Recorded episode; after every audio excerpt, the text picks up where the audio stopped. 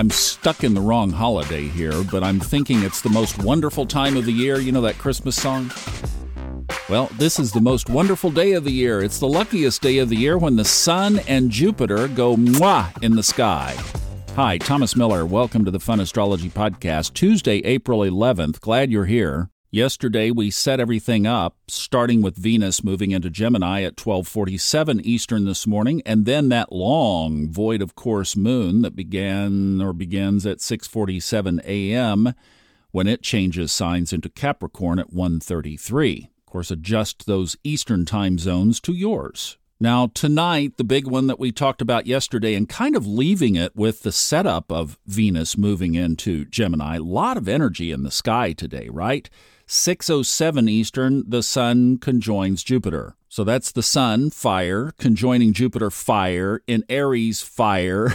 what do you think uh, kind of day we're going to have today? It's been in the air for several days, obviously. Coming into this, it just crescendos today and then starts to separate. You know, in the mundane, it could be interesting in the markets, it could be interesting. I'm hearing people who follow astrology and financial astrology talking about it being kind of a top and maybe it falls down from here. That's possible. In fact, look at this real quick this little synthesis. All right, Venus leaves Taurus, its money sign, into Gemini of duality. Markets go up, markets go down.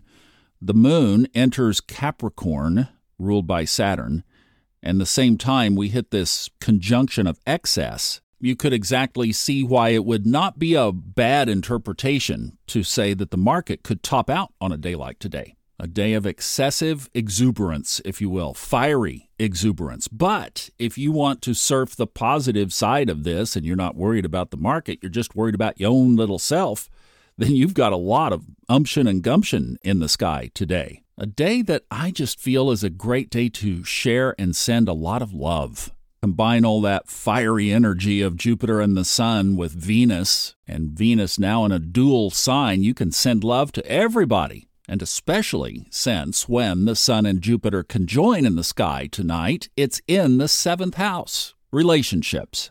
In fact, if you're in one and you have kids, you might want a babysitter at 6:07 this evening, if you know what I mean. It is, after all, the luckiest day of the year. You know what else is interesting about this aspect is it's a standalone. There are no other aspects to the Sun and Jupiter, at least not without a reasonable orb. Neptune is right next door, but we'll just stick with the Ptolemaic aspects for that statement. So this stands on its own two feet. Now, how do we live our highest timeline under this aspect? Well, obviously, this is a day of creating for the whole year.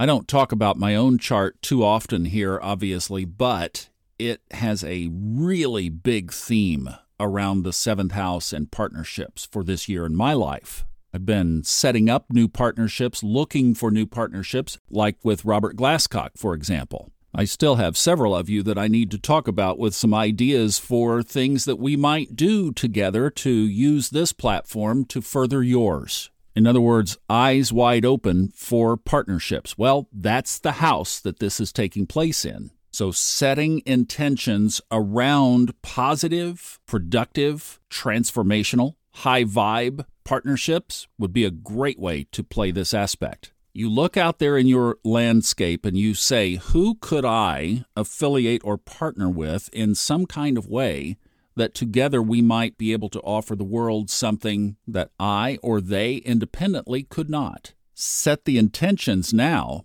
put it into action, Aries, Mars, fire, tomorrow or very soon. So, yeah, this is the day that you put your ultimate shopping list out to the universe in the form of intentions.